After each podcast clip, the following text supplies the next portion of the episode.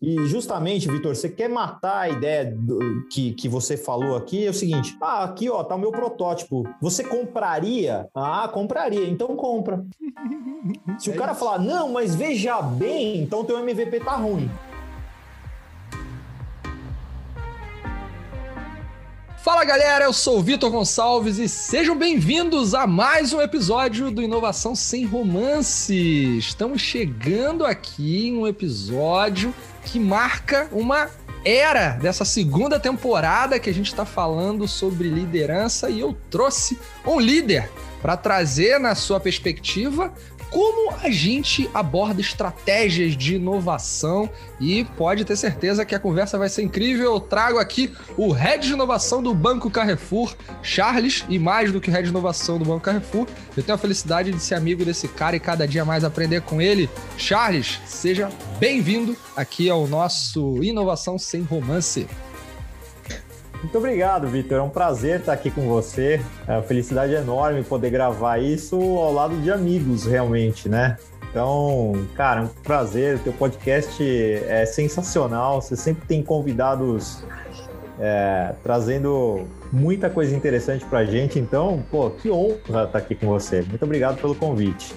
Pô, cara, prazer todo meu e tenho certeza daqueles que estão aqui ouvindo a gente. Agora, antes da gente partir lá pro papo da inovação, cara, tem uma coisa que eu adoro quando você fala. A gente, eu tenho te convidado para algumas coisas porque coisa boa precisa ser escutada, né? Então, você já participou comigo de evento da jornada colaborativa, é, mais de uma vez, aliás, e a gente já fez algumas coisas lá no Clubhouse, mas cara, e essa história da Fórmula 1? Galera, ele tem uma história sensacional, escuta essa. Bom, então deixa, deixa eu começar a me apresentar direito. Meu nome é Charles Schweitzer, eu tenho 43 anos, sou marido pleno e pai júnior. Eu ainda me considero júnior porque é realmente uma aventura você ser pai de gêmeas e de mais um menino. Para é além é profissional, disso, cara, você tá profissional, mas beleza, vamos lá. Para além disso, eu sou é, palestrante e professor da Inova Business School, então estou sempre falando aí sobre é, inovação, digitalização e transformação digital. Aliás, título do meu livro que vai ser lançado muito em breve. O meu é com sou... autógrafo. Pode deixar, com certeza ah. será. É, Para além disso, eu fui triatleta durante muito tempo, ainda continuo praticando ciclismo, natação e corrida, mas sem tanta neura como eu já tive no passado. E o meu sonho era pilotar um carro de Fórmula 1, isso desde que eu era muito moleque. E aí, um belo dia, eu consegui realizar esse sonho.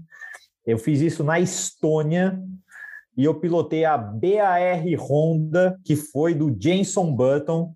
É um super carro. Foi um carro que é, obteve a pole position no Grande Prêmio de Imola. É, então, realmente um carro sensacional e uma experiência incrível. Foram cinco voltas e, mesmo estando com o preparo físico super em dia, eu saí de lá e fiquei dois dias parecendo que eu tinha levado uma surra Sensacional, cara. E galera, eu já vi foto disso. Depois o Charles vai deixar aqui perfil de redes para quem quiser acompanhá-lo. E vale a pena, faz muita coisa lá no Instagram, nos stories e sobre inovação, enfim. Mas é, eu já vi foto dele e tem uma, uma apresentação que ele já fez no momento que a gente estava junto que ele mostrou lá a seguinte provocação: dizem que o capacete do piloto esconde as emoções. Só que dá para ver o rosto de felicidade dele por dentro do capacete, cara. Sensacional, muito maneiro. É incrível, é incrível. É realmente uma experiência única, né? E quando você realiza o seu sonho, é um negócio indescritível. Muito bom, cara. E com essa vibe e com essa esse conhecimento aí vivido, né, cara? O cara pilotou na Estônia, né? A gente vai ter aqui uma conversa sensacional e vamos começar porque tem muita coisa para vir aí. Cara, vamos começar o nosso papo sem romance. Afinal de contas, esse é o título do nosso podcast aqui. E eu te pergunto, em cima de uma coisa que eu tenho reparado, e até mesmo um pouquinho aqui nos nossos bastidores, a gente falou por alto, a gente está vivendo uma era que inovação é uma palavrinha, às vezes até banalizada, né, cara? Tudo é inovação, né? Inovação é tudo ou nada. Então vamos lá, sem, sem romance. Como é que a gente desbanaliza a inovação?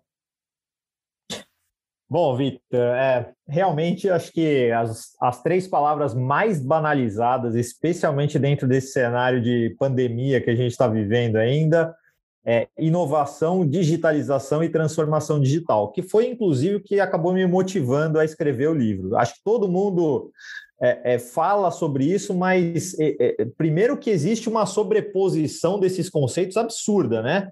Então a gente precisa efetivamente colocar uma lente sobre isso para a gente entender é, do que a gente está falando. Agora, sobre inovação, vamos lá, vamos começar do básico. Né? A gente tem que sempre fazer a seguinte pergunta para as pessoas: o iPhone 12 é uma inovação? Sim ou não? Vitor Gonçalves, vou te colocar contra a parede agora. Vitor Gonçalves, o iPhone 12 é uma inovação, sim ou não? Ó, oh, cara, essa, essa para mim vai ser fácil, porque eu te vi falando sobre isso tem poucos dias. então é lógico que é inovação. Agora, qual tipo de inovação? Perfeito. Então vamos lá. Existe uma matriz que classifica e categoriza né, o que é inovação. Essa matriz no eixo horizontal ela fala sobre tecnologia e competência, e no eixo vertical ela fala sobre modelos de negócio. Então, toda vez que você estiver fazendo alguma coisa dentro do mesmo modelo de negócio, com a mesma tecnologia e com a mesma competência que está disponível, você está fazendo a inovação do tipo incremental. Portanto, melhoria é inovação. O iPhone 12, quando ele entrega mais um megapixel, quando ele vem com uma é, com um peso 10 gramas mais leve, quando a bateria dura 15 minutos a mais, isto é uma inovação. Mas a gente tem uma tendência a valorizar só a inovação que é disruptiva. E aí a gente pode agora falar, sim, sobre os outros três tipos de inovação é, que completam essa matriz. Então, mesmo modelo de negócio, mas agregando uma tecnologia ou uma competência diferente. A gente pode dar como exemplo aqui o Netflix. Né? Netflix nada mais é do que a boa e velha blockbuster, só que agora você aluga os filmes e séries sem sair da sua casa via streaming. Tecnologia nova aplicada a um mesmo modelo de negócio. E do ponto de vista de uma mudança completa né, de modelo de negócios, mas usando tecnologia e competências que já estavam disponíveis. Eu gosto muito de falar do Wikipedia. Lá atrás, as pessoas tinham uh, uh, birôs que condensavam toda a inteligência do mundo dentro de um troço chamado enciclopédia. Depois, com o lançamento do Wikipedia, a gente democratizou a possibilidade de qualquer pessoa escrever um artigo científico para dentro de uma enciclopédia. É óbvio que ele ainda passa por revisões, mas é, realmente a gente saiu daquele modelo centralizado de negócios que a gente tinha lá atrás com a enciclopédia. E aí, por fim, você tem o modelo de inovação arquitetural, né, que é quando você rompe com modelo de negócios e rompe também com tecnologia e competências disponíveis. É claro que aqui a gente está falando dos famosos unicórnios, né? Airbnb e Uber. Mas para além de citar esses exemplos que são super batidos também, super banalizados, como foi a sua primeira pergunta, o que eu queria dizer é que inovação é resolver problema de uma pessoa para outra. Isso acho que é o mais importante. Como eu estava falando na minha apresentação, né, Vitor? Eu sou pai de três filhos. Praticamente não existe hotel no Brasil e no mundo que acomode cinco pessoas no mesmo quarto.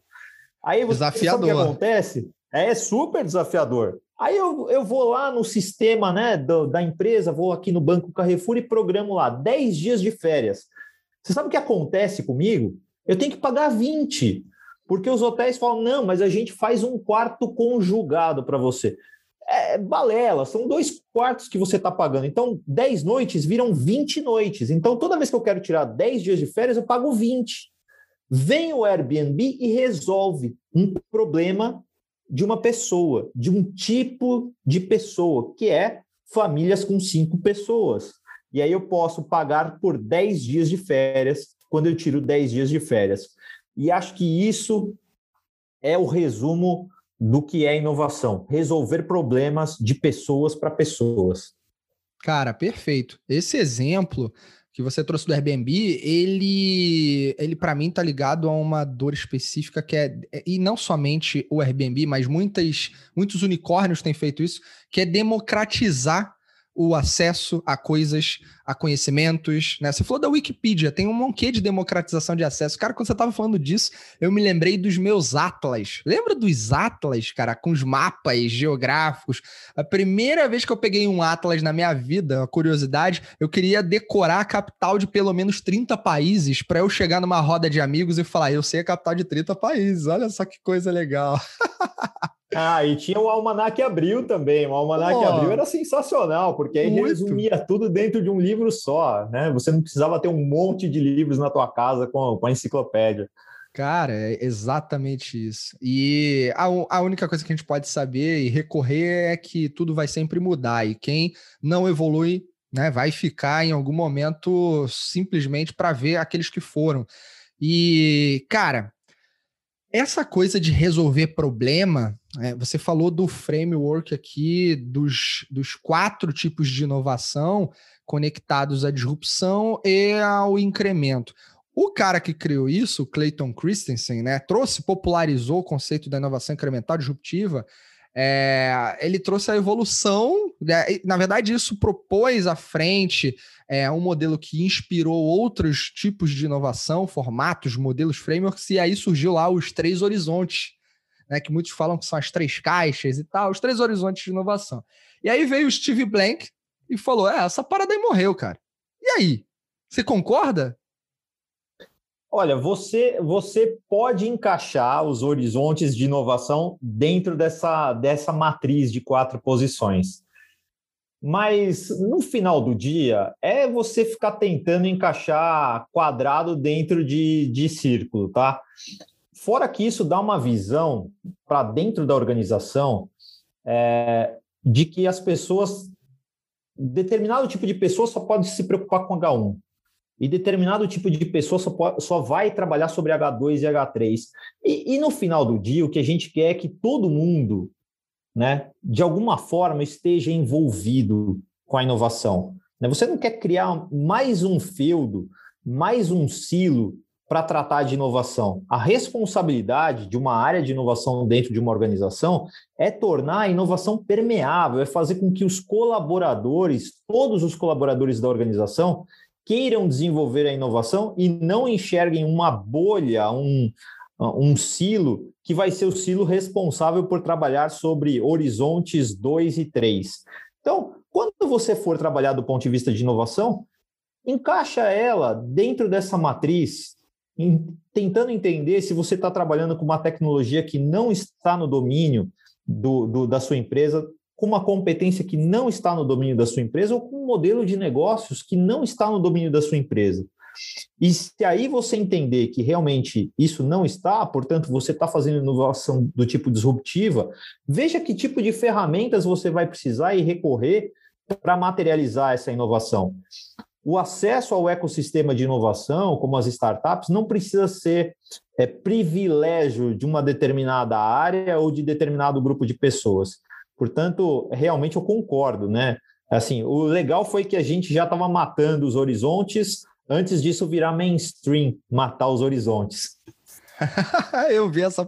Quando você fez essa postagem, foi sensacional, né, cara? Eu te mandei o link lá do artigo do Steve Blank. E, porra, eu tô super de acordo com isso. E me chama a atenção, uma das reflexões que você trouxe aqui agora é: porra, se eu segmento uma operação por atendimento de pessoas a H1, outras pessoas a A2 e outros A3, eu tô gerando um silo. E, porra, a inovação não combina com esse tipo de coisa, né? Não faz o menor sentido. E aí, como é. Eu vou é, usar isso como gancho para uma próxima provocação, que é como então você percebe que. A, que modelos de inovação fazem mais sentido para corporações, para grandes empresas, nos dias atuais? Por exemplo, eu sei que hoje, no Banco Carrefour, vocês têm uma iniciativa, puta, é muito fundamentada em inovação aberta, né? Aliás, é incrível. E está super bem organizado. Então, esse é um caminho. Mas e aí? O que mais? O que, o que pode ser feito pelas empresas para explorar efetivos modelos de inovação e sair da banalização?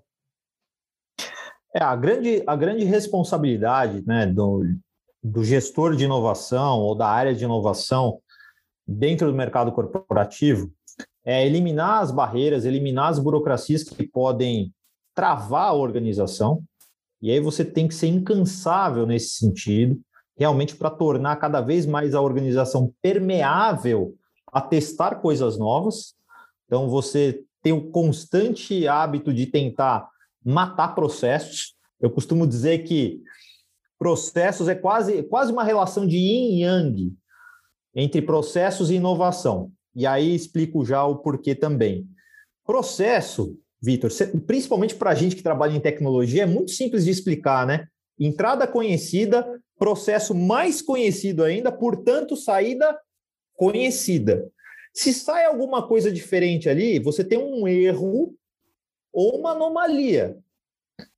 Então não vai sair inovação se você tiver processo. A única forma de você fazer inovação é matando processo. É fazendo de uma forma diferente. Senão você está gerando um erro ou uma anomalia de processos. Então, se você quiser fazer inovação, quebre processos. Então, o líder de inovação ele precisa ser incansável nessa, nessa busca de quebrar processos. Obviamente, de uma forma estruturada, com metodologias envolvendo o ecossistema e etc.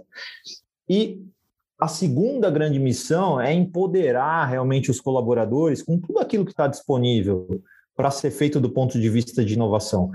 O contato e o relacionamento com o ecossistema de startups, os programas de aceleração, a possibilidade de uma ideia ser testada com recursos e dentro de um time frame também que você tem apetite para ter e fazer, não punir o erro, porque tudo deve ser absolutamente medido, mas um KPI que deu errado não é um problema dentro de inovação, desde que você tenha feito os acordos de tamanho de recursos e tamanho de tempo disponível para se testar alguma coisa.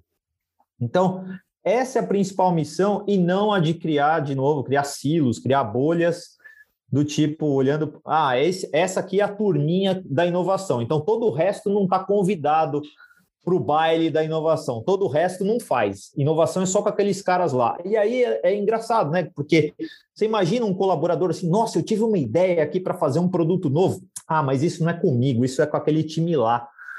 Né? Então a gente não pode estimular esse tipo de coisa. A gente, muito pelo contrário, tem que estimular que todos os colaboradores participem disso e dê recursos, dê tempo e faça as boas conexões. Porra, é, cara, é, isso é uma aula de inovação, né? Você está falando aqui de cultura de inovação. Porra, não é uma área que faz um negócio. São os especiais. Não, porra, eu tô aqui para pulverizar uma mentalidade que vai ser sustentada por algum tipo de prática ferramental, mas que não está restrito a quem é dono, né? Não tem o dono desse negócio, cara. É, é a missão é pulverizar. E aí, para isso, o Charles, é, tem que ter um bain executivo violento, né, cara? Senão não anda. Precisa sim, Vitor. Precisa sim. É, eu, eu, escrevi uma série de artigos para a Inova Business School, e isso vai fazer parte agora também do livro, mas assim, a, a grosso modo, são oito pilares que sustentam uma boa estratégia de inovação dentro, dentro das organizações. E o primeiro fala sobre o querer. Né? Você precisa ter uma liderança executiva que quer fazer inovação, que reconhece que precisa fazer inovação. Então, é, existem empresas que acabam morrendo com o seu modelo de negócios tal como ele está, e aí a gente pode citar N casos também, de novo, banalizados, né? Como a gente começou falando aqui no, no podcast, a gente pode falar de Kodak, a gente pode falar de Blockbuster, a gente pode falar de N modelos que morreram em si mesmos, mas quando, quando os líderes, né, quando o C-Level reconhece que a gente precisa continuar inovando, precisa continuar transformando o modelo de negócios, precisa continuar sendo relevante para os nossos clientes, você cria a convicção de inovar, que é o primeiro passo. Sem isso, você não faz nada.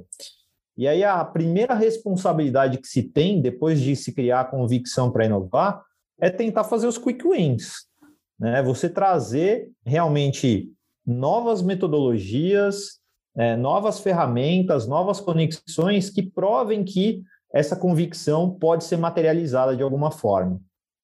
Muito bom, cara. É, essa história dos quick wins, porra, uma das grandes questões que eu vejo é, é gente que pessoas profissionais que no ímpeto positivo de tentar levar inovação para dentro da empresa, numa grande companhia, cara, entra numa vibe muito academicista, que não é nem o acadêmico e nem o, o, o mercado, fica ali numa coisa muito não sei o que que é, e, e, é fantasiosa. Na verdade, é isso que eu quero dizer. Então, o cara leva muito tempo para gerar um resultado, né? Quer levar o romance para a prática e não, não vai, ali não vai funcionar. A questão aí é qual é o mato alto? Tem que cortar o mato alto. Onde que ele está? Onde que eu gero o resultado mais rápido? Onde é que eu provoco isso na empresa? E aí isso me conecta com uma próxima reflexão também, Charles. É, a gente sabe que as empresas estão passando, muitas delas passando por um processo de transformação digital. A gente sabe que o banco, o Carrefour, o Banco Carrefour, já tem um processo super legal ali, estruturado. Você mesmo já falou, né? O banco já passou pelo processo de transformação digital. Então, o que você tem é, é, é, como você entende, Charles, que já passou por isso, não uma, mas mais vezes, né, sobre a transformação digital. Cara, que desafios que uma empresa pode encontrar quando essa empresa está no processo de transformação digital? Que desafios ela tem para inovar? Né? Melhor dizendo, como uma, uma empresa pode levar inovação para dentro de si quando ela está num processo de transformação digital? Bom, Vitor, é, eu, vou, eu vou pegar aqui, acho que fazer uma comparação direta do tipo de inovação que você vai conseguir materializar dentro da sua empresa, se você já fez ou se você ainda não fez a transformação digital. Então, vamos pegar aqui é, um exemplo de uma empresa que ainda não fez o seu processo de transformação digital ou ainda não completou o primeiro ciclo de reestruturação da empresa. É, e aí acho que vale a pena até antes disso falarmos sobre o que é transformação digital na prática, sem romance. Boa. Boa. transformação digital é muito mais transformação e muito menos digital. Se você acha que transformação digital é colocar todo mundo para trabalhar em home office agora na pandemia, ou é desenvolver um aplicativo ou entrar no e-commerce, você está completamente enganado. Não tem nada a ver com isso. Transformação digital é você mapear a jornada do seu cliente, seja ele que tipo de persona ele for, do início, lá onde ele começa a descobrir que a sua empresa existe e que existe um portfólio de produtos e serviços na sua empresa, até o momento em que ele cancela o serviço, até o momento em que ele deixa de ser cliente da sua empresa. Você fatia essa jornada na quantidade de fatias que fizer sentido para a sua empresa em etapas desta jornada. E em cima destas etapas de jornada, você vai criar as famosas squads. Cada squad tem que estar ligada e associada a uma etapa da jornada do cliente e você só pode e só deve se chamar de squad se você tiver um KPI de cliente. Se você for de uma área de suporte ao negócio, tipo RH, financeiro, jurídico, não forme uma squad. Não tem problema nenhum você rodar a metodologia ágil dentro dessas áreas, mas não confunda uma coisa com outra. Squad é quem está em contato direto com uma etapa do cliente. Se você já fez isso na sua empresa, se você já reorganizou a sua empresa nesse formato e nessa, nessa direção de ser orientado e centralizado no cliente, o tipo de inovação que, o, que a gestão de inovação vai propor para a organização tem muito mais a ver com inovação disruptiva. Por quê? Porque as squads vão estar entregando valor incremental para o cliente a cada 15 dias ou o tamanho que for a sprint. O valor incremental vai estar saindo ali no processo de aquisição, no processo de uso, no processo de engajamento, no processo de cancelamento. Toda vez que uma squad entrega um produto a cada 15 dias, ela está entregando valor incremental. Portanto, a gestão de inovação pode se focar muito mais em inovações do tipo disruptiva, sejam elas quais forem, radical, de ruptura ou arquitetural. Já numa empresa que não tem essa centralidade no cliente, a gestão de inovação ela deve focar muito mais em inovação incremental para a ponta, diretamente para o cliente. Então, eu estou trazendo aqui e ilustrando, embora sem citar os nomes das organizações, mais de duas experiências mais recentes de trabalho que, que materializam exatamente isso. Quando a gente coloca uma contra a outra, a gente vê que uma tinha um foco muito maior em entregar e valorizar a inovação incremental, porque efetivamente precisava disso por ainda não ter passado pelo seu processo de transformação digital, versus outra que já passou pelo processo, o Banco Carrefour, e que aí é, pode trabalhar muito mais fortemente do ponto de vista de inovação disruptiva. Porra, muito bom, cara. E essa né, essa provocação da organização, do momento estratégico da organização diante da transformação digital, definir o modelo de inovação, ela, cara, isso aí tem que ser discutido assim com muito carinho, na minha visão, porque exatamente o movimento errado aí banaliza a inovação. O cara vai falar: não, eu tô no movimento que eu, eu não sou, não tô fazendo transformação digital, não, não cheguei nesse estágio e quero trabalhar com disrupção e o caramba. Porra, o cara não entrega o feijão com arroz. O que, que ele quer? Ele quer se preocupar com, com caviar? Ele nem sabe o gosto disso, não sabe nem se é bom. Então, é, não faz sentido, né? É, é, esse tipo de coisa que você falou lá no início. As pessoas dão muito valor ao que é disruptivo, que é diferentão, porque isso é maneiro, é legal. Mas, cara, inovação não é oba-oba, não, galera. Inovação é produzir valor para alguém que tem um problema real, né? Então, é, é bem importante dar essa, esse recado aí, ô Charles. E, cara, eu vou aproveitar uma coisa que você falou ah, porra, a pandemia chegou, agora eu tô fazendo delivery, né? Isso é digital, né? É, alto lá. Então vamos lá. Pandemia e inovação. Combina, cara? Esse negócio combina?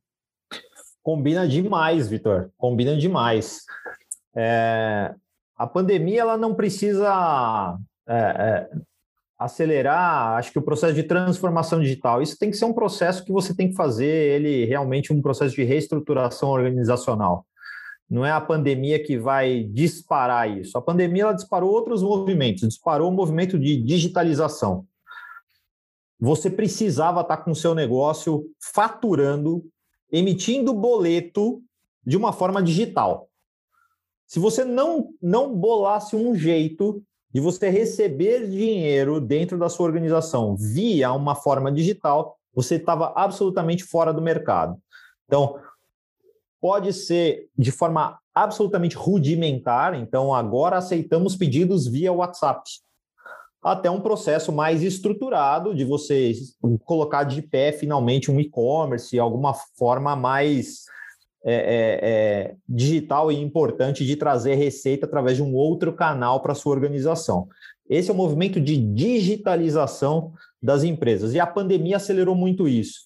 E aí, por conta disso, também acelera um movimento de inovação. É, é, é, sempre, sempre na humanidade a gente se vê diante de problemas que parecem insolúveis e é a inovação que responde com a forma de solucionar isso. Então, tem, tem passagens históricas, eu acho que são sensacionais da gente olhar para trás e estudar, né? A ilha de Manhattan, ela já foi declarada como uma ilha inviável no passado, porque todo mundo tinha um nível social bastante elevado, todo mundo tinha dinheiro, portanto, todo mundo tinha cavalo e carroça. E a ilha não ia comportar a quantidade de estrume produzido dentro da ilha. É, e aí vem um paradigma novo, né? Alguém inventa um troço chamado carro e acaba com o problema do estrume da ilha de Manhattan. Então, às vezes a gente tem, uma, tem um olhar muito curto, né? um olhar muito focado só sobre o nosso segmento e a disrupção acontece no segmento ao lado é, e acaba mudando todos os paradigmas. Então, a pandemia ela serve como um grande, um grande elemento ali, é, é, é são aquelas cartas coringa que a gente chama, né? Pareceu uma carta coringa no meio do jogo. O que, que eu vou fazer agora? Então, a primeira coisa, assim, eu preciso continuar fazendo a minha empresa funcionar. Digitalização. Eu preciso dar um jeito de ganhar dinheiro de forma diferente. Quer um exemplo? Academia Biorritmo. Academia Biorritmo foi fechada dentro da pandemia. Aí o que ela fez? Ela passou a alugar as suas bicicletas de spinning e cobrando um preço, inclusive, salgadinho ali na época, né? Mas assim, interessante, com planos de um mês, dois meses, porque ninguém tinha muita certeza de quanto tempo essa pandemia ia durar. Acho que ninguém imaginava que a gente ia ficar mais de um ano trancado em casa. Verdade. E a Biorritmo foi lá e criou uma forma digital de faturar dinheiro com o seu aluno à distância. Então, é, é, é, chegou a carta coringa, eu preciso me digitalizar. Depois, eu preciso continuar esse processo de inovação para que esse canal se torne perene. Né? Já pensou que a Biorritmo agora pode ter um novo modelo de negócios completamente diferente do que só a academia é, é, é feita, né? Assim, presencialmente nos seus espaços físicos, ela ganha virtualmente o poder de treinar qualquer pessoa em qualquer lugar do Brasil e, quiçá, do mundo? Então, sim, eu acho que é, a pandemia acelera esses dois movimentos. Transformação digital, não. Transformação digital, eu acho que é um grande equívoco falar que a pandemia acelerou transformação digital, porque a transformação digital, de novo, ela está muito mais em torno de uma reestruturação organizacional do que de elementos como, por exemplo, a digitalização do, do seu faturamento. Cara, muito bom. E você falou, me lembrei de uma coisa. É, assim, ficou muito claro que as empresas e negócios ou situações inovadoras que surgiram com a pandemia demonstraram claramente que a inovação ela está intimamente ligada à forma como o ser humano por trás da inovação pensa. Como é que ele enxerga a realidade? Como é que ele enxerga problema? Onde que ele, o copo tá meio cheio, meio vazio, sabe? Aquele papo que muitos falam, ah, isso é papo para coach de boteco. Eu já ouvi falando isso, cara. E na boa, é, cuidado, cuidado com as coisas que você é, tá falando, porque eu conheci um cara em Israel em 2019 que o cara tinha uma padaria a pandemia fechou. Tinha uma padaria, uma mercearia lá, tá, uma coisa assim. É, a, a, a pandemia bateu forte. Puta, o negócio dele não resistiu. Só porque que o cara fez? Ele falou: beleza, eu tenho, ele enxergou uma oportunidade. Que hoje já existe esse mercado que eu vou contar agora, é bem amplo, mas ele criou um self-market no condomínio, no prédio dele. Lá em Israel, todos os prédios têm bunkers, né? Então, no subsolo tem uma estrutura para segurar, vai que tem uma, um míssel ali que cai, né? Então, tem toda uma estrutura. Então, os prédios mais novos possuem essa estrutura. E aí, no subsolo, eu desci no subsolo de um, de um prédio lá e na época já tinha visto isso. Eu até filmei, fiz vídeo a respeito. Era uma startup que vendia. Na... O que, que era no bunker do, do prédio dele? É, do prédio onde eu estava. Você falou do Airbnb, eu tinha alugado um Airbnb, inclusive. E, cara, lá no bunker tinha tudo preso na parede, assim, vendendo escada, liquidificador, maquita. Cara, coisas que você pode precisar no dia a dia, né? E aí eu fiquei super surpreso com aquele tipo de coisa. Você pega o celular, escaneia o QR Code, é, paga, destra... recebe uma senha do cadeado, destrava o produto, leva para casa, gol, valeu, é isso. E alguém passa lá depois e reabastece o self-market. E aí esse cara criou um self-market com alguns produtos que ele classificou como é, não são perecíveis imediatamente. Não é tipo uma escada, né? A escada vai durar para sempre lá, mas é tipo leite em pó. Cara, tem uma validade, não vai acabar hoje, mas vai durar. Então ele fez um self-market com esse tipo de coisa. E aí ele, ele, o negócio foi evoluindo, ele criou cestas, kits, combos. Falei, cara, que sensacional! Então, é... tem aí um envolvimento de alguma tecnologia, beleza, mas, cara, a mentalidade do cara que está por trás determina a inovação, né? E. Ô, Vitor, eu concordo, eu concordo muito com você. E assim, eu, eu, primeiro preciso tirar de lado um fator que é, é, é muito triste, né? E, e, e, pesado realmente dessa pandemia, né? Que é o número de vidas que a gente é, é, perde todos os dias, né? Quando a gente compara com talvez as maiores tragédias que a gente viveu né, como 11 de setembro e etc., ou, ou mesmo a queda de um avião, é, é, um número é absurdo, né, é como se caíssem vários aviões todos os dias, é, e a gente nunca pode banalizar isso, isso nunca, né, acho que a gente pode banalizar inovação, pode banalizar Airbnb, pode banalizar um monte de coisa, mas isso nunca.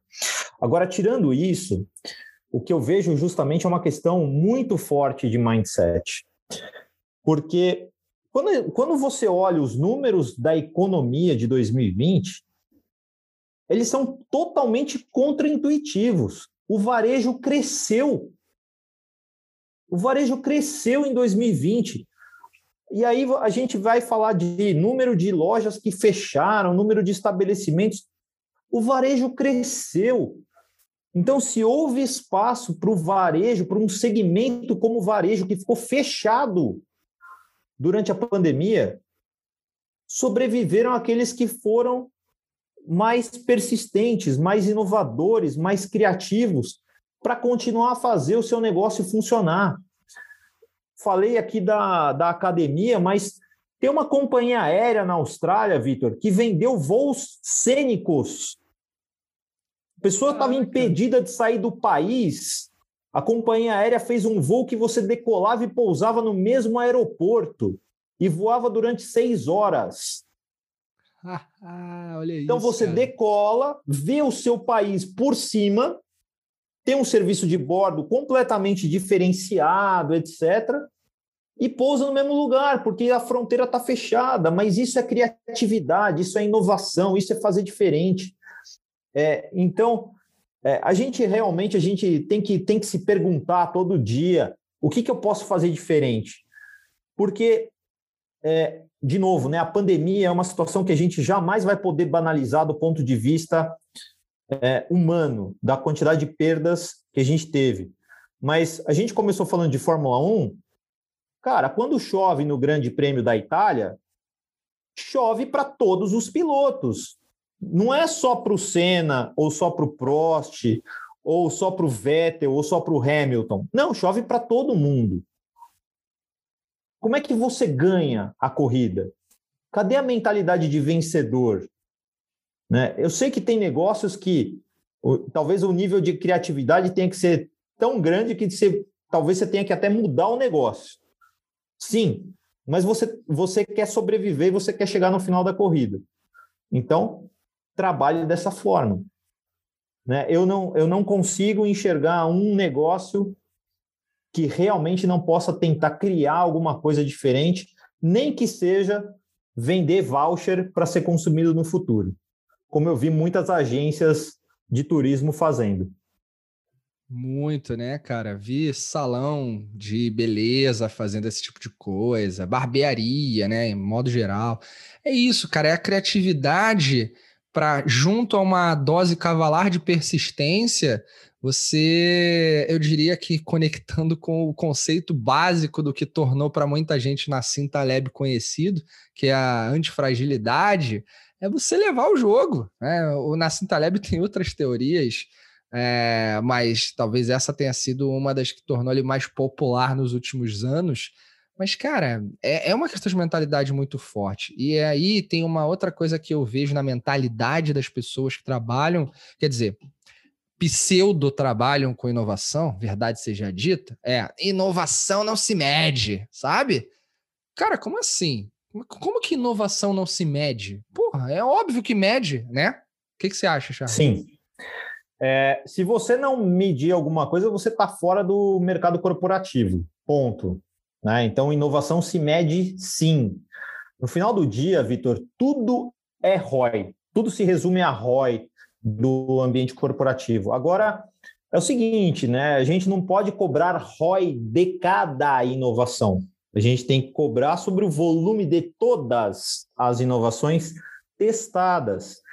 Então, é, pode ser que a inovação A e B falhem, mas a C sozinha, combinada com as outras duas, ela traz um ROI sensacional. Então, você tem que sim medir tudo, ser absolutamente vigilante com, com a questão da medição. Toda inovação tem que gerar algum tipo de KPI, seja ele para clientes, seja ele de melhoria de processos, seja ele do ponto de vista de redução de custos, o que for, tem que gerar algum KPI. Esse KPI tem que ser medido e isso tem que se pagar.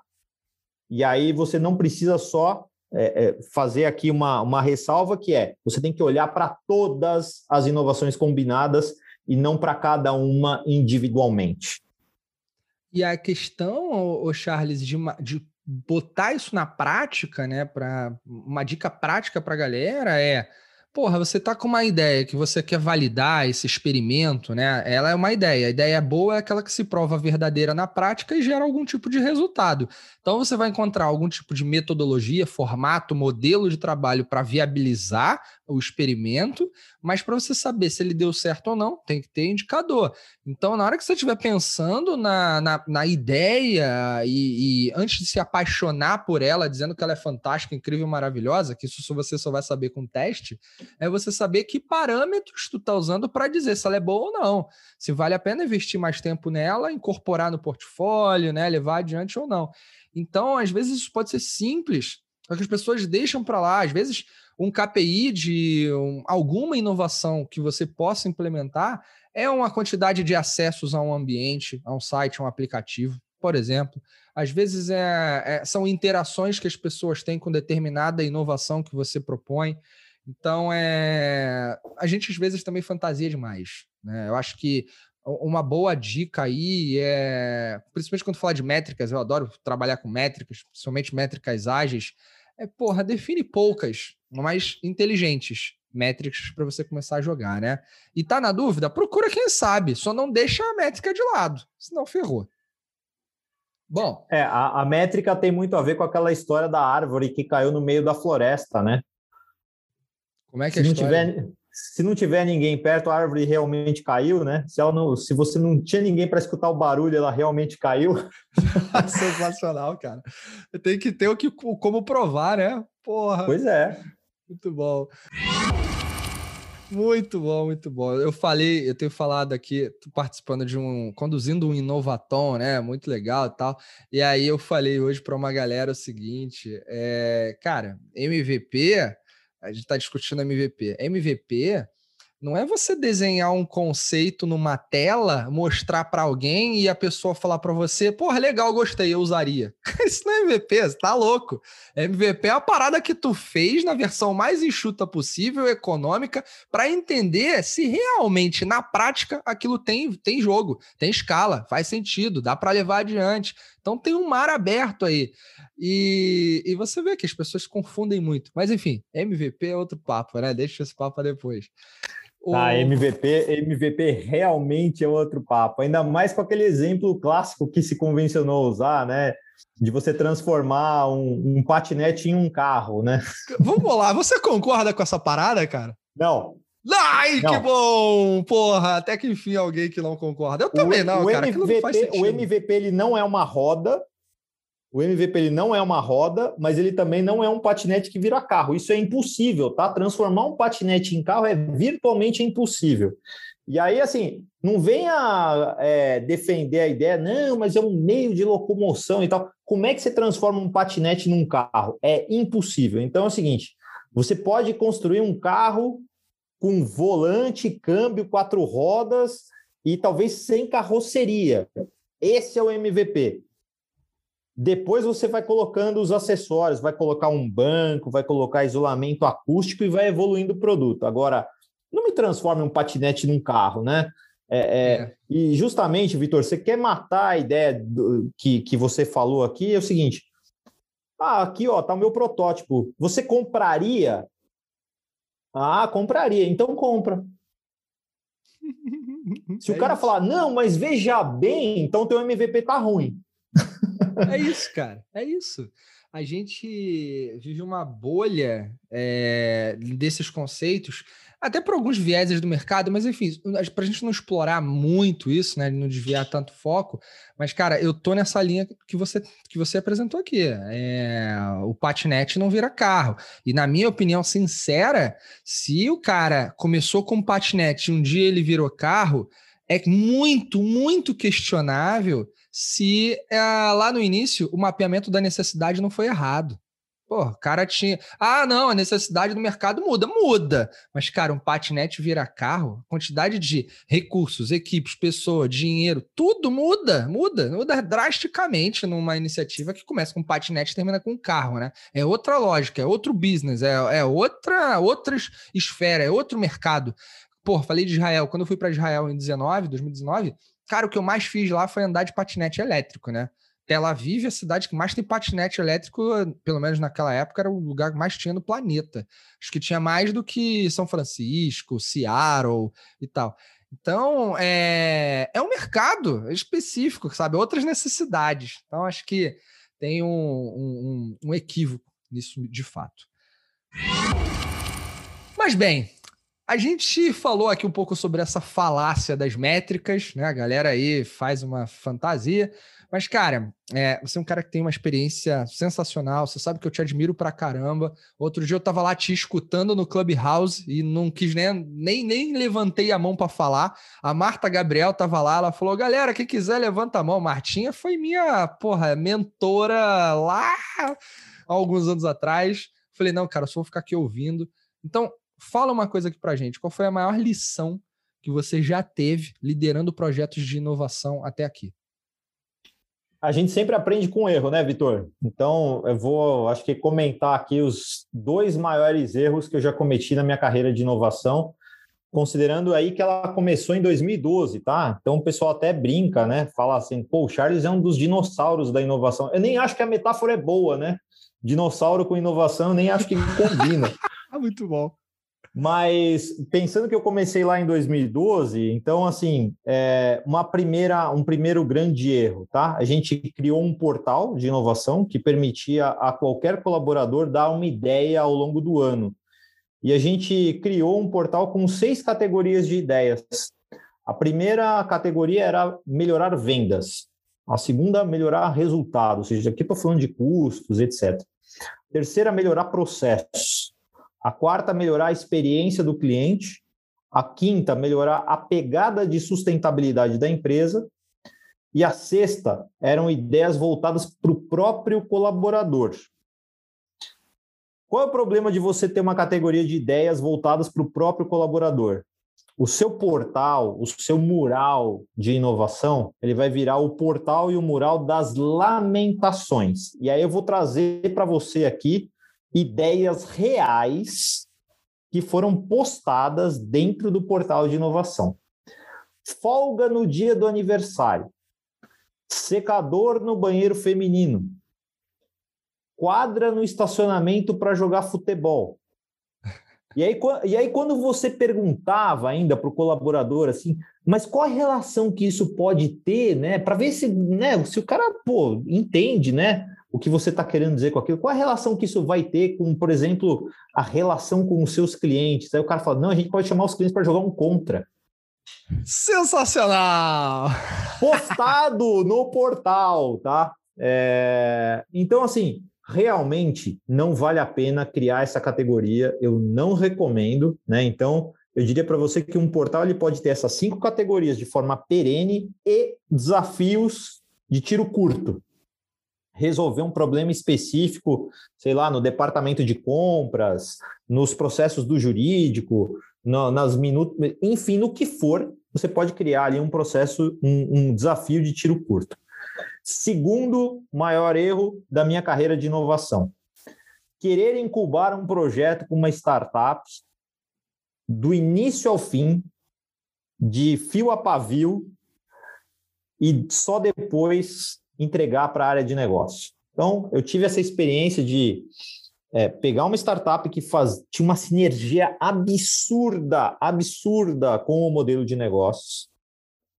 A gente foi a campo com essa startup, a gente envolveu clientes, Portanto, olha aí, definição de MVP, né? Tem que ter cliente comprando. A gente é, realinhou o projeto, redefiniu precificação, inclusive, que a startup poderia cobrar para o projeto parar de pé do ponto de vista financeiro. E quando estava tudo redondo e tudo azeitado, pronto para a gente fazer rollout em nível nacional, aí a gente envolveu a área de negócios. E aí o que aconteceu foi que, assim, assim como na transformação digital, na inovação surgem aqueles elementos humanos mais reptilianos. Eu não sabia, eu não fui envolvido.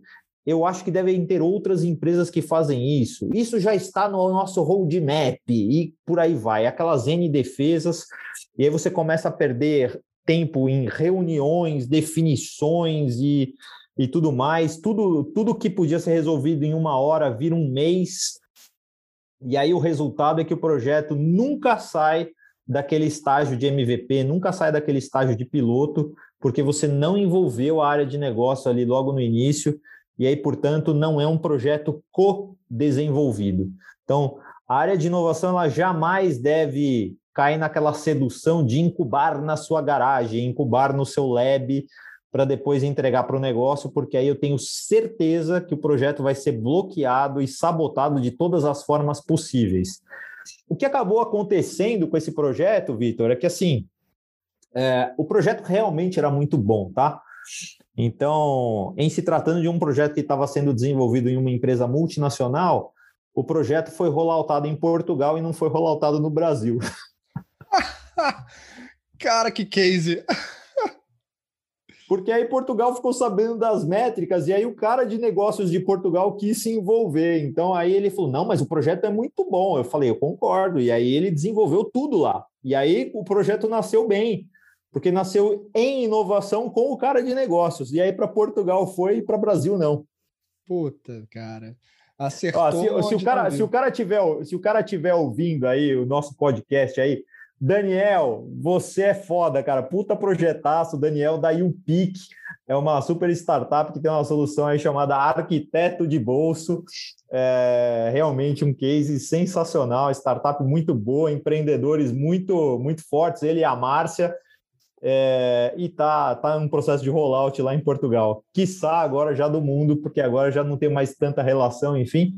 Mas, Daniel, se você estiver ouvindo, Márcia, se estiverem ouvindo aí, um, um grande abraço para vocês. Porra, que legal, cara. Maneiro saber desse do andar que isso teve, mas é, é desafiador, né? Porque você falou do, da co-criação ali, do co-construindo junto. Eu falo. É, tem muito tempo que eu não falo o que eu vou falar agora, mas me bateu a lembrança, então vamos lá, né? Eu falo que o ser humano é co-humano. A gente, quando nasce, pô, leva aí cerca de 700 dias até ter algum tipo de independência, como, por exemplo, começar a andar sozinho mas tem gente que passa a vida inteira e não tem independência alguma, né? Mas beleza. A verdade é que a codependência, a correlação, ela é muito mais presente na gente do que em outros mamíferos. Cara, o cachorro, o gato, nasce ali, né? Daqui a hora está andando sozinho e vamos que vamos. É, é a vida. A gente não é assim. A gente tem uma dependência. E aí, quando eu falo de agilidade, também tem muito tempo que eu não falo o que eu vou falar agora, mas é, eu penso, por exemplo, que práticas de inovação que envolvem cocriação e práticas de agilidade, é, principalmente agilidade, ela funciona muito bem em cenários que há necessidade de controlar a ansiedade das pessoas na no checkpoint, no stat report, sabe? porque você está ali é, através de diversos rituais e cerimônias permitindo o contato frequente com o que está acontecendo dentro de uma empresa. Então, cara, é o combinado é, o tempo inteiro. Todo, todo tempo você tem a chance de combinar, repactuar, acompanhar e controlar a tua ansiedade. Se você vai ficar ansioso, é são por outros motivos, né? Mas, basicamente, essas práticas vêm para suprir uma necessidade humana. E, e a gente tem o canal aberto para isso. Então, inovação e ser humano, tudo a ver, cara. Combina. Porra, não faz porque, cara, ou não preparou, não estudou, não entendeu, ou achou que é moda. Basicamente, dá para classificar isso por aí. Cara, agora é o seguinte, é... vamos numa coisa que é, é, a gente começou falando de grandes corporações, mas tem uma galera que escuta inovação sem romance que são de empresas de pequeno porte. Então, assim, na verdade, é, o pequeno porte, não vou nem falar de pequeno porte, mas microempresários de fato, tá? A gente tem muita coisa aí no Brasil, a gente tem cerca de 80% das empresas são empresas de pequeno porte, EPPs. Pelo menos se eu me lembro, o dado é esse. Mas, cara, tem muita gente que tá aí no cenário de pandemia, tá sofrendo com seus negócios, alguns inovando pra caramba e fazendo voo de cruzeiro, mas para essa galera que tá ali começando agora, pequeno negócio, sabe, o cara ali da, da padaria de repente, o que, que pode ser feito nesse universo para inovar? Vitor, falamos do co, falamos da dependência do ser humano, eu vou voltar exatamente nisso. Benchmarking. Benchmarking. O nome é sofisticado, né? Mas na prática é você perguntar para um, um outro empreendedor do, do tamanho que você tem, sobre o que ele está fazendo lá e aprender com o que ele está fazendo de, de certo e de errado. Se ajudem mutuamente, né? participem de redes que vocês podem se ajudar. Eu sempre digo o seguinte, né? A sua última melhor experiência como cliente define a sua próxima expectativa. Então, Perfeito. o, o que está acontecendo ao seu redor está definindo a expectativa do seu cliente. E aí não é só no seu segmento. Se você é dono de uma padaria, como você citou aí, vai ver o que está acontecendo na farmácia, vai ver o que está acontecendo na academia, vai ver o que está acontecendo no restaurante. Não, vocês não são concorrentes diretos, portanto, vocês podem se ajudar. Vocês, inclusive, vão ter um interesse mútuo de fazer os dois negócios prosperarem. Contribuam um com os outros. É, então, eu, eu acredito muito forte nisso. Aliás, essa é uma prática que eu exercito, tá, Vitor? E assim, é, tem até uma história engraçada, né? É, eu fui convidado em 2017 para vir aqui no Carrefour é, falar sobre o framework de inovação que eu tinha desenvolvido. E quem, quem diria que dois anos e pouco mais tarde, eu estaria aqui trabalhando no grupo Carrefour, justamente implantando aquele framework que eu tinha vindo, é, entre aspas, ensinar aqui. Então, eu acredito muito né, nessa, nessa possibilidade de negócios que não são concorrentes diretos de se ajudarem. E mesmo os concorrentes, de uma certa forma, também podem se ajudar, porque eles podem fazer o mercado crescer ao invés de disputar uma fatia do outro. Perfeito, concordo 100%. Essa história que você foi no banco para fazer uma palestra, eu não sabia disso, cara, que legal. E hoje está aí fazendo história. Muito maneiro. E, cara, é, você falou um negócio bem importante. Às vezes, alguns. Eu trabalhei já muito, muito tempo com o Sebrae, né? Fiz muitas coisas para o Sebrae, como planejamento estratégico, é, como também empresas que são ligadas ao Sebrae, micro e pequenos empreendedores, e em diversos segmentos. E é interessante porque às vezes você traz uma palavra, não, fazer um benchmark, e, e aí você falou, cara, é uma palavra sofisticada, mas não se apega à palavra, não é, é uma atitude, né? E às vezes os caras se assustam, as pessoas se assustam com a ah, benchmarking, design thinking, blá blá blá. Que porra parada é essa? Ciência de foguete, calma. É, eu acho que é importante as pessoas tentarem, quando encontrarem, escutarem essas coisas, elas pesquisarem, explorarem, tirarem suas dúvidas, né? E de alguma forma a gente tem a missão eu, Charles e pessoas que passam por aqui e outros, a trazer a essa educação para outros eh, mercados, outras esferas que talvez estejam distantes do que a gente está falando aqui. Então, por isso é importante a gente falar para o pequeno também. Eles representam muito daquilo que acontece no nosso país. E, cara, para a gente fechar, que papo sensacional eu te pergunto o seguinte: quem são as suas referências quando a gente fala de inovação? Todo grande líder tem outros líderes que inspiraram em algum momento. Quem são os seus?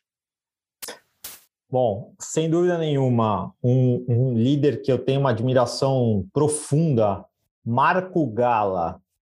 Marco Gala, quando eu cheguei a Leroy Merlin, ele era nada mais, nada menos do que CMO, é, também diretor de supply chain e diretor de produtos. Ele ocupava assim um, um, ele tinha um domínio é, tão forte da estratégia dessa empresa e eu diria para você que talvez ele tenha sido um dos maiores responsáveis por uma empresa de fora, desconhecida, se tornar de repente a líder é, do mercado e um líder genial, assim, um cara que realmente vivia e praticava a exemplaridade. Dentro de inovação, é, uma pessoa que eu considero fantástica e, e, a gente teve a possibilidade de estudar juntos Maria Paula. Maria Paula hoje ela é CIO, mas não é de tecnologia, não, é Chief Innovation Officer da Ernest Young para o mercado MENA, que é lá Middle East, é, e hoje mora, mora em Dubai. É, é uma pessoa sensacional. É, acredita muito também no fomento da cultura de inovação. A gente tem uma linha de trabalho muito, muito, muito semelhante, uma convergência absurda. É, e, e, realmente assim uma pessoa que assim diz, que eu tenho um respeito enorme pela trajetória, pela carreira. Ela já foi fundadora de startups, já viveu no Vale do Silício. É realmente uma pessoa incrível. Então, destacando aqui um cara que foi meu, meu líder direto, Marco Gala, e, e uma, uma parceira dessa jornada de inovação, Maria Paula, da Ernest Young, que está lá é, em outro fuso horário, vai, vai ouvir esse podcast em um outro horário qualquer aí, mas que está lá em Dubai, é, fazendo um trabalho genial é, realmente numa linha de trabalho assim muito parecida com a que a gente tenta conduzir aqui dentro do Banco Carrefour. Ó, oh, cara, que legal, que legal. A gente sabe que o conhecimento que a gente adquire, ele vem fundamentalmente das pessoas que passam por nós, quem nos inspira, quem deixa marcas na gente, né? E, e é legal a gente reconhecer isso. Eu também tive vários e tenho mestres e vou caminhar com eles, putz, com certeza para sempre aí é, mesmo que talvez não estejam tão próximos agora. Mas, o Charles, uma coisa que você falou uh, desse teu líder ali no passado na Leroy, e agora eu me toquei, né? Cara, eu acho que eu te falei isso, um off-topic aqui. Eu tava para montar o closet do meu apartamento, né? Me mudei. E aí eu até te falei, pô, cara, eu quero comprar umas paradas, mas eu só encontrei lá na Leroy. E eu não te falei depois, eu comprei. Comprei, cara, comprei um monte de coisa. eu vou te mostrar. Não, Leroy é sensacional, cara. Puta, não é tá aqui, não. Eu, eu acho, porra, top demais. E, e eu sou cliente do Banco Carrefour, né, cara? Eu tenho cartão de. Aliás, eu não te contei a história, mas quando começou a pandemia, eu fiz o cartão do Banco Carrefour. Eu nem te conhecia, tá? A gente não teve contato. Eu fiz o cartão do Banco Carrefour porque é, o Carrefour era a única empresa que estava entregando na minha casa, na onde eu morava as compras. Eu não queria ir para o mercado, eu queria fazer o pedido. Era um mercado grande, né, que fazia entregas. Tinha os mercados de bairro, mas não, eu queria mercado grande. E aí o Carrefour era o único. Aí eu vi lá, porra, vou fazer o cartão. Cara, e desde então eu só tenho feito compras no Carrefour usando cartão, olha aí. Sensacional, sensacional. Eu tenho um carinho enorme por essas duas empresas. Realmente, assim, é, é, foi onde eu construí a minha carreira de, de inovação e onde eu estou desenvolvendo, desenvolvendo agora dentro de um novo segmento. Que, aliás, era uma coisa que os meus alunos lá da Inova Business School sempre me desafiavam, viu, Vitor? Eu chegava é. no final da aula com o framework de inovação ali, explicando, né, detalhando o framework, e aí no final falavam, ah, mas isso dá certo porque é no varejo. Né? E agora a gente consegue é, demonstrar realmente por A mais B que tem método, né? tem, tem, tem ferramenta para você fazer a inovação acontecer. O que pode mudar é o sabor da, da, da inovação, dependendo do ambiente é, onde, a, onde a empresa está. Cara, sensacional.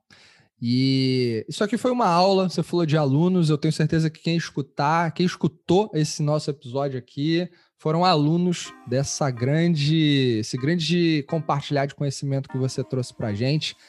Tenho o prazer de ter tido essa conversa contigo e te passo para palavras finais nesse exato momento. É uma pena ter que acabar, mas é, é assim, né? É a vida. Então, Charles, obrigado, meu amigo. Palavrinhas finais. Obrigado, Vitor. É, eu vou, vou pedir para a gente repetir esse papo tantas e quantas vezes você quiser, Vitor, porque realmente assim é um enorme prazer sempre trocar com você. Você também é um cara genial, sensacional.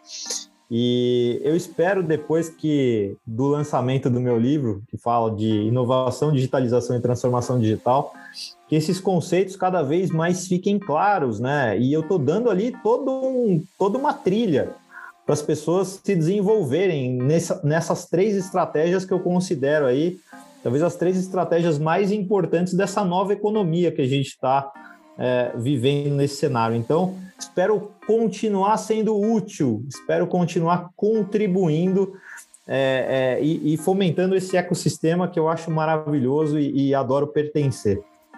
Porra, incrível. E fala aqui du duas coisas. A primeira é uma pergunta: você já tem data para lançamento do livro? E a segunda é: deixe aqui seus contatos para que a galera te encontre. Bom, Vitor, é, hoje, 13 de maio, pouquinho antes de entrar aqui para a gravação do seu podcast, é, eu estava escolhendo a cor da capa do livro, né? Então, assim, realmente está nos finalmente. Eu vou, eu vou ser muito conservador, muito conservador, mas para o Dia dos Namorados o livro já vai estar tá à venda na Amazon. É, então, atenção aí, namorados e namoradas que quiserem presentear com o livro do Charles no Dia dos Namorados, aproveitem a data, já vai estar, tá, já vai estar tá disponível. É, e, e, qual é a outra pergunta, Vitor? Você falou que tinha duas aí? É, não, agora é, porra, bom saber da data. Eu vou pedir para a Tayana aí alguns. Sensacional. Mas, ó, o meu tem que ser autografado, hein, pô. Pode deixar. É, e a, as tuas redes sociais, cara, a galera te encontra como? Opa, legal. A minha mais ativa, sem dúvida nenhuma, é o LinkedIn, mas eu estou repaginando o meu Instagram, então é o meu sobrenome, Schweitzer 1977, lá no Instagram. E no LinkedIn, Charles Schweitzer, vocês com certeza me encontram também. É, fiquem à vontade para me encontrar por lá. E agora tenho feito também algumas salas no Clubhouse. É, a principal sala ela acontece todas as sextas-feiras às 8 horas da manhã. Então, se você quiser tomar café da manhã comigo, Marta Gabriel, Renato Grau falando sobre tendências, sigam a sala Trends News, que a gente toda sexta-feira traz alguma coisa maluca que está acontecendo no mundo e que pode começar a transformar é, é, os nossos negócios tal como a gente os conhece. Galera, e essa sala é muito boa. É, foi exatamente essa que eu estava te escutando, que eu falei lá. Na, foi sexta-feira passada. A gente estava se falou ali um pouco, eu falei, pô, cara, maneiro, eles trazem umas tendências, umas novidades bem legais. E Charles, cara, obrigado de coração por essa conversa, esse tempo, esse ensinamento, essa experiência. Isso aqui vai ficar gravado para a história, para sempre, e mais do que isso, uma bela recordação dessa troca que a gente teve aqui. A você que escutou, meu muito obrigado, obrigado pela audiência. O Inovação Sem Romance está crescendo e graças a vocês que estão aqui nos acompanhando. Charles, mais uma vez, obrigado. A gente se vê por aí.